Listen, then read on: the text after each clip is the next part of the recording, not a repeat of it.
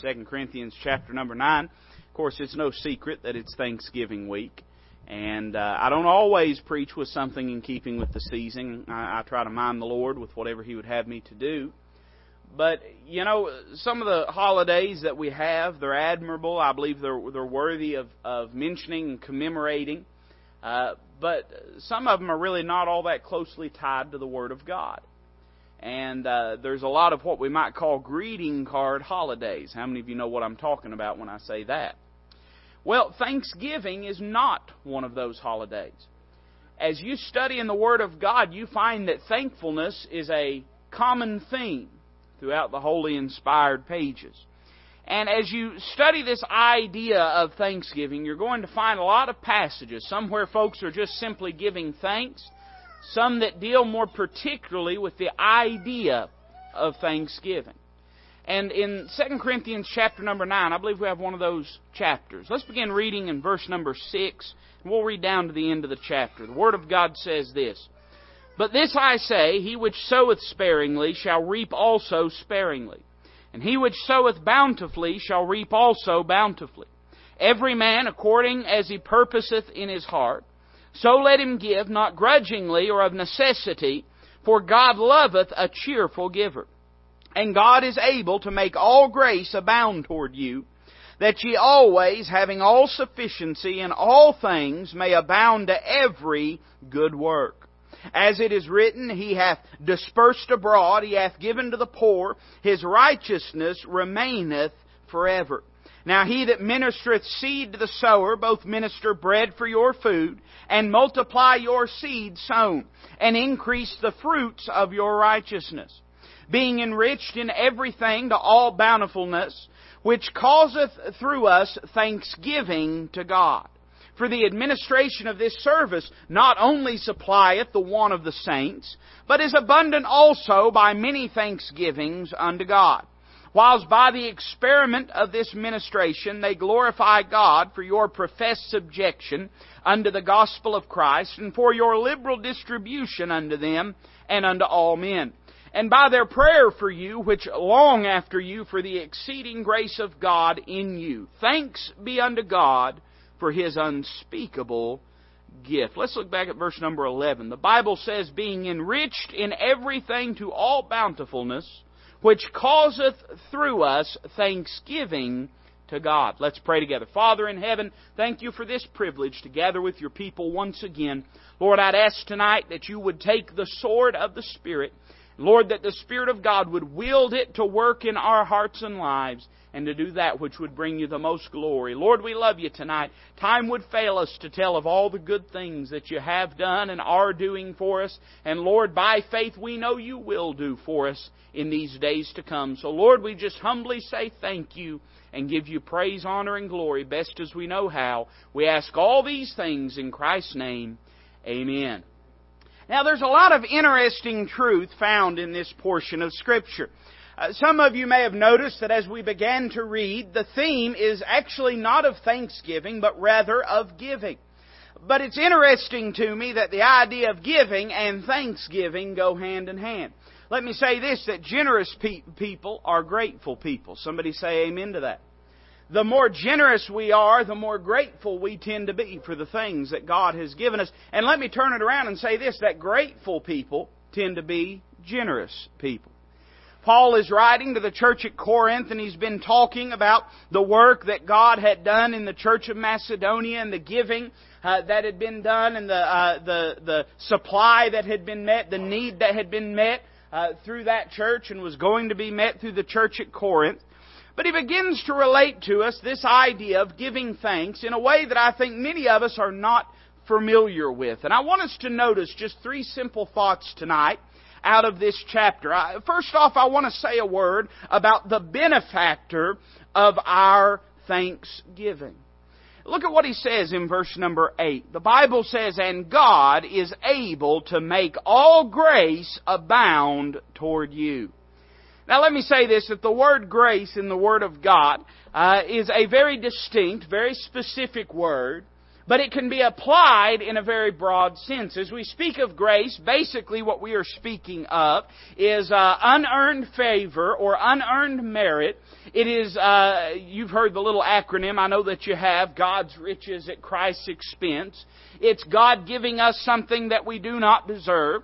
Let me say that certainly the grace of God applies to salvation, but the grace of God applies to so much more than merely forgiveness of sins and justification in Jesus Christ. Let me tell you something, friend. The reason that you opened your eyes today was the grace of God. You didn't deserve that. I didn't deserve that.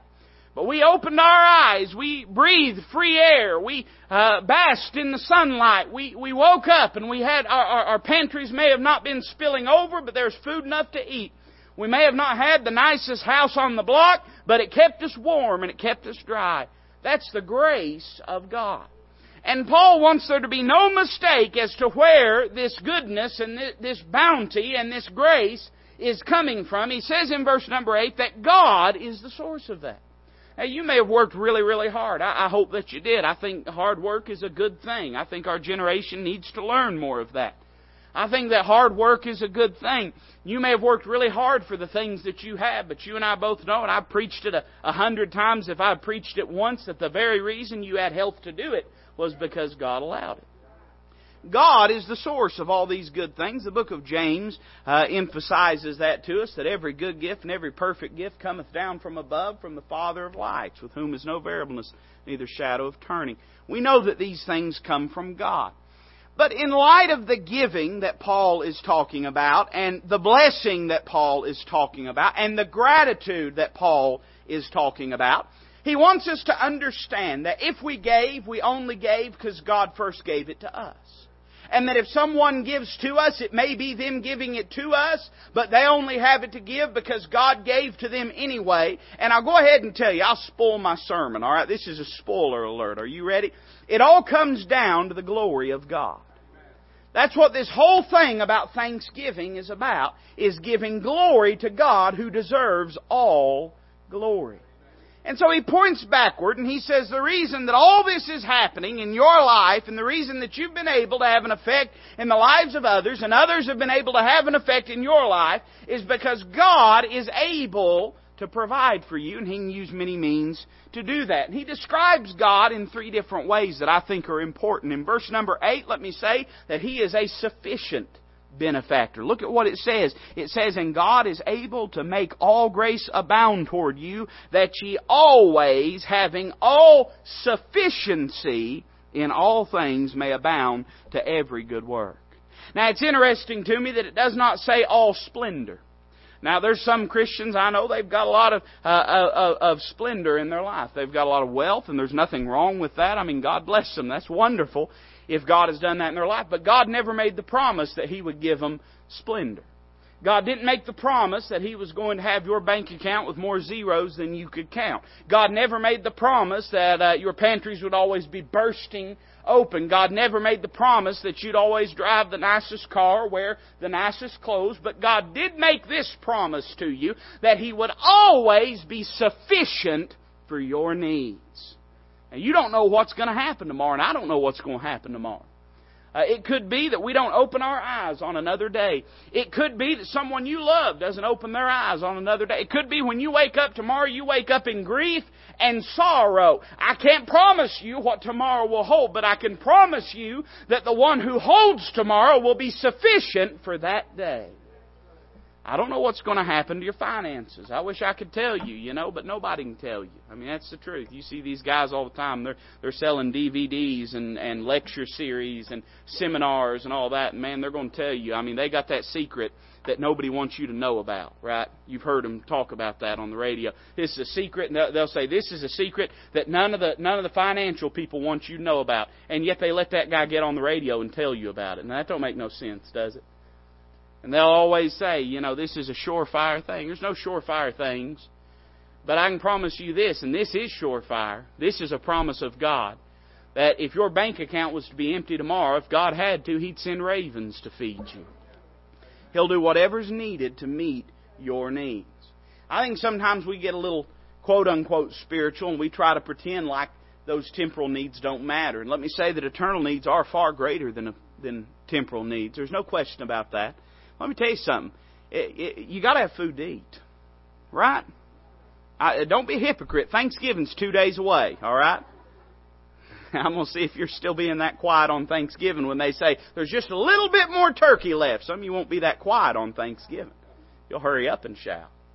I mean, you got to have food to eat. You got to have clothes to wear. You got to have these things. It may not be the nicest that everyone has, but I, I promise you this: that that God has never let the righteous be forsaken, never let His seed be begging bread. He's sufficient. He's a sufficient benefactor. Look at verse number 9. This is interesting. This is a quote out of the 112th Psalm. Verse 9 is, it says, As it is written, He hath dispersed abroad, He hath given to the poor, His righteousness remaineth forever. Now, one of the things I love about the way that God inspired Paul to write is that God used Paul as the first ever New Testament commentator. And time and time again in Paul's writings, you'll hear him say, hey, somewhere in the Old Testament it says this, and here's what it means. Well, this is what he's doing. He's pointing backwards to the 112th Psalm, and he's saying, you know, you remember back in the book of Psalms where it says he hath dispersed abroad. You remember when he said that? What's he talking about? Dispersing abroad. Well, in verse number 10 he says this, Now he that ministereth seed to the sower. He's talking about the work of the sower in scattering the seed abroad. Now, you and I, if we're fellow laborers with God, that's what we are. We're seed sowers. That's the business that God's in, is getting the gospel to the hearts and ears and minds of lost individuals. And you and I, inasmuch as we are working and laboring in the cause of Christ, we ought to be sharing the gospel. We're fellow laborers with God. That's what we ought to be. But now what does that mean? He says this. He hath dispersed abroad, he hath given to the poor. Now notice the next phrase. Now he that ministereth seed to the sower, both ministereth bread for your food. Now, I, I, you know, I wish I could tell you that everybody that was a servant of God was always laid up with all kinds of riches and treasures in this world, but that's not the reality of things. When Christ walked this earth, He didn't have a place to lay His head. He didn't have a place to call home. Why would we think that Creflo Dollar can get on and tell us anything's different than that? Amen? Why would we? Oh my, do we have some Creflo Dollar fans or something? It, uh, he, he's gonna he's gonna cref all your dollars if you're not careful. I mean, listen, these guys can get on and tell you that that you know that it's God's will that you own a multi-million dollar house, and that's fine. It, it, evidently, they think it was God's will for them to own one because they'll take every penny that you've got to build theirs. Amen. They don't give a thought to you. I wish I could tell you that every that, that the moment you got born again, that meant you was never going to have money troubles again. I wish I could tell you that the moment you got born again, you was never going to have to worry about anything ever again. Certainly we shouldn't worry. We should trust God. But it's just the frailty of human flesh and human nature to worry. And there's times when our faith is growing and we have to uh, trust God with certain situations. Isn't it good to know, listen carefully, that not only do we have a sufficient benefactor, but we have a sensitive benefactor he says this He that ministereth seed to the sower also ministereth bread for your food. In other words, if he puts you in the field, then he'll fix you lunch. Right? If he puts you working in the field, then he'll fix you lunch. If you're laboring in His work, if you're laboring in His cause, the same one that put you in that field, that gave you the seed of the Word of God, that gave it to you and said, cast it abroad, do my work, do my labor, is the very same one that He knows when you get hungry. He knows when you get troubled. See, God knows what's going on. God knew about that bill before you ever got that bill. Now, hey, we're going, we're going to talk about Thanksgiving in a minute. You just hang with me. God knew about that before you ever knew about it. Man, God knew about your needs, be they financial or physical or emotional, and certainly about our spiritual needs before you ever had a clue that you needed. Who was it that told you use a sinner? It's the Word of God that did that. Use a sinner before you ever knew you was a sinner. But guess what? God knew you was a sinner before you knew you were a sinner.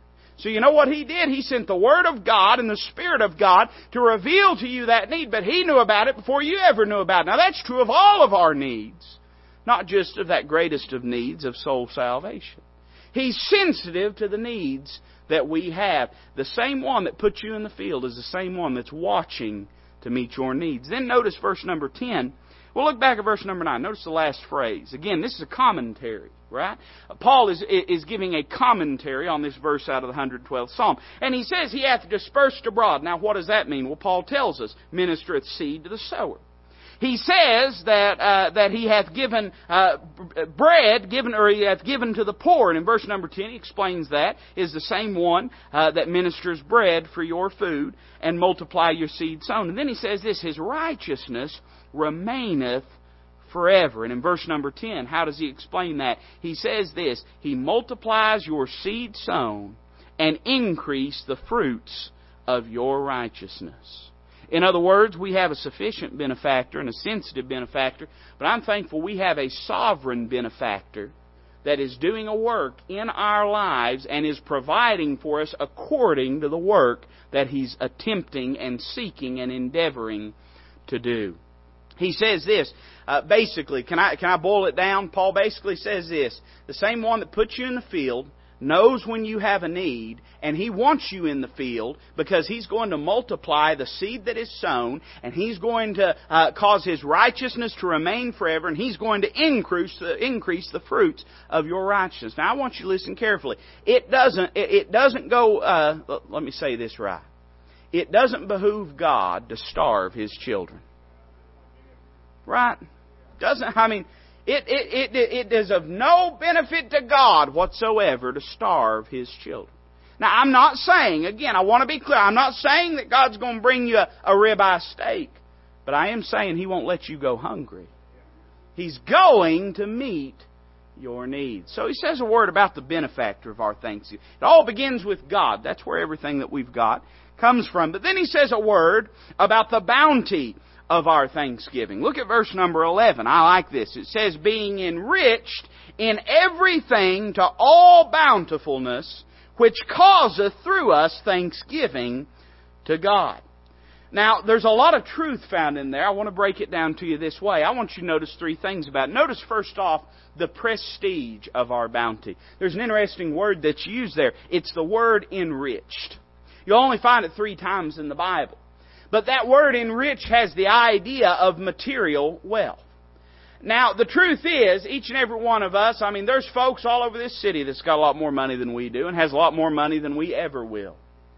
But God looks at you and I, and when God is meeting our needs, you know what He says? He looks at you and He says, You, my friend, are a wealthy person.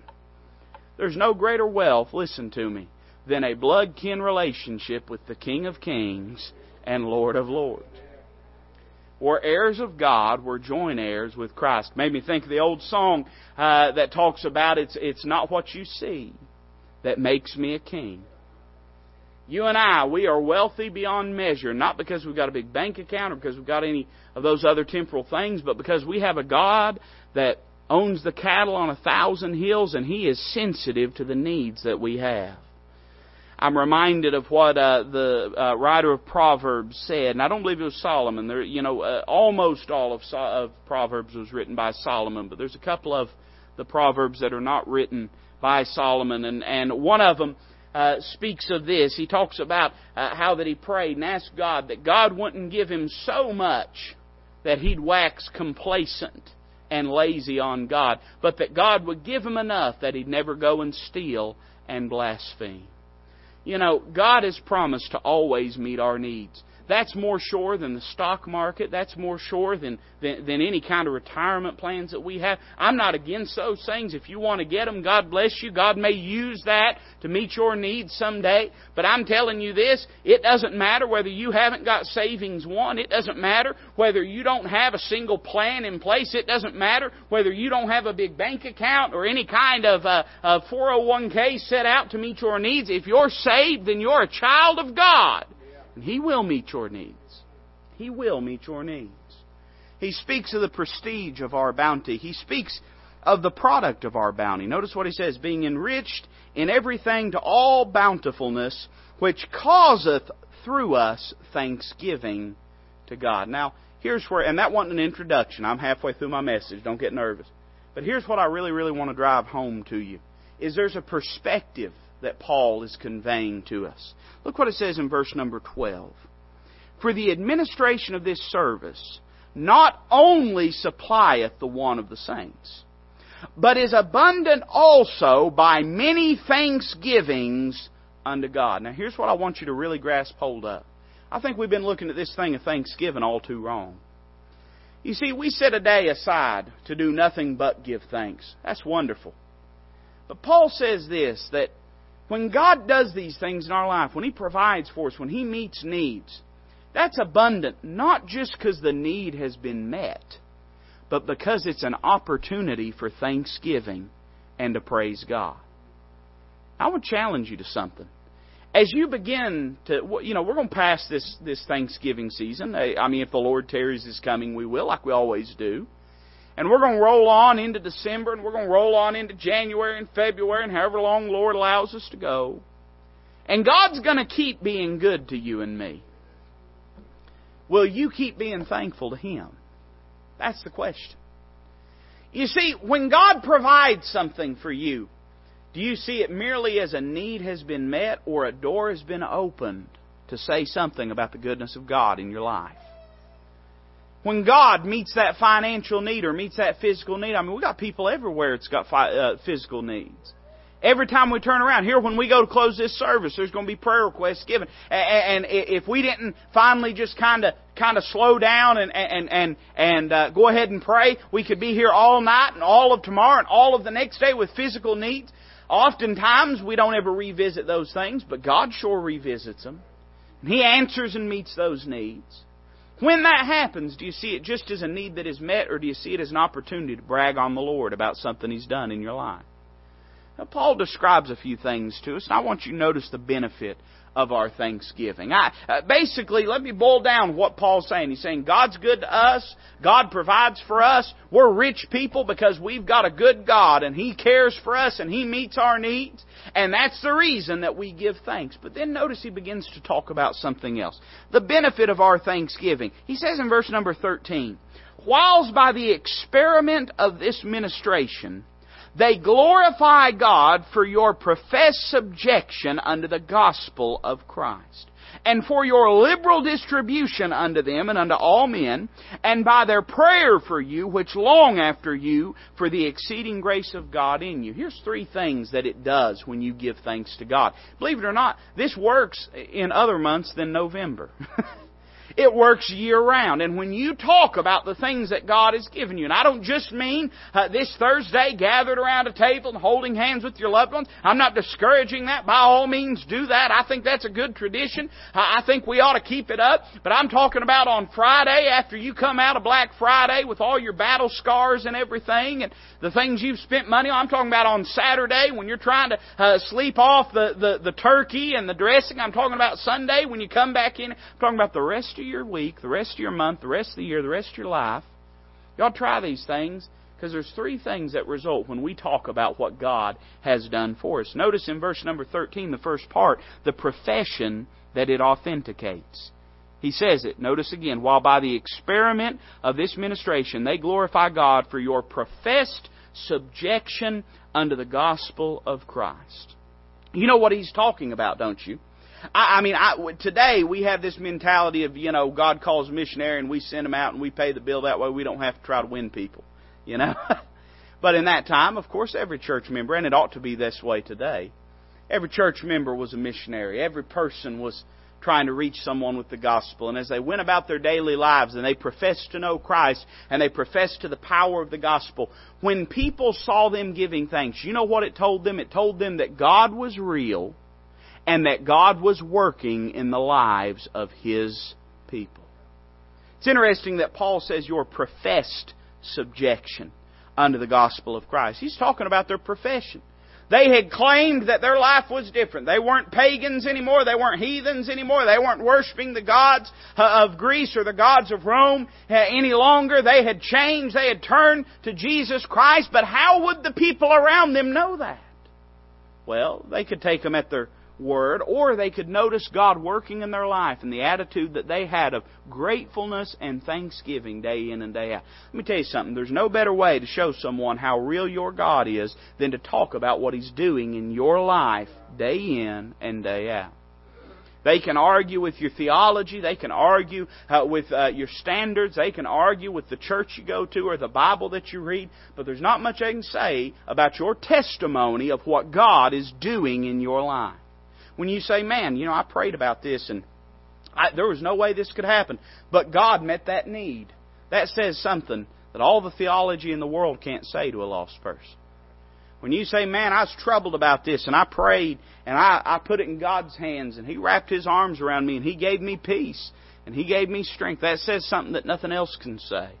And what it does, it causes other people to glorify God because they look and they see that your God's real and that He's working in your life. We see the profession uh, that it authenticates, but we see the provision that it affords when we're thankful. It says in verse number 13, the next phrase, and for your liberal distribution unto them and unto all men. Now again, he's talking about folks glorifying God because of their thanksgiving and because of the ministry that God is doing through them. And I'll go ahead and tell you that this is sort of a point by proxy. Because what he's saying is this, as God is blessing you, you are blessing other people.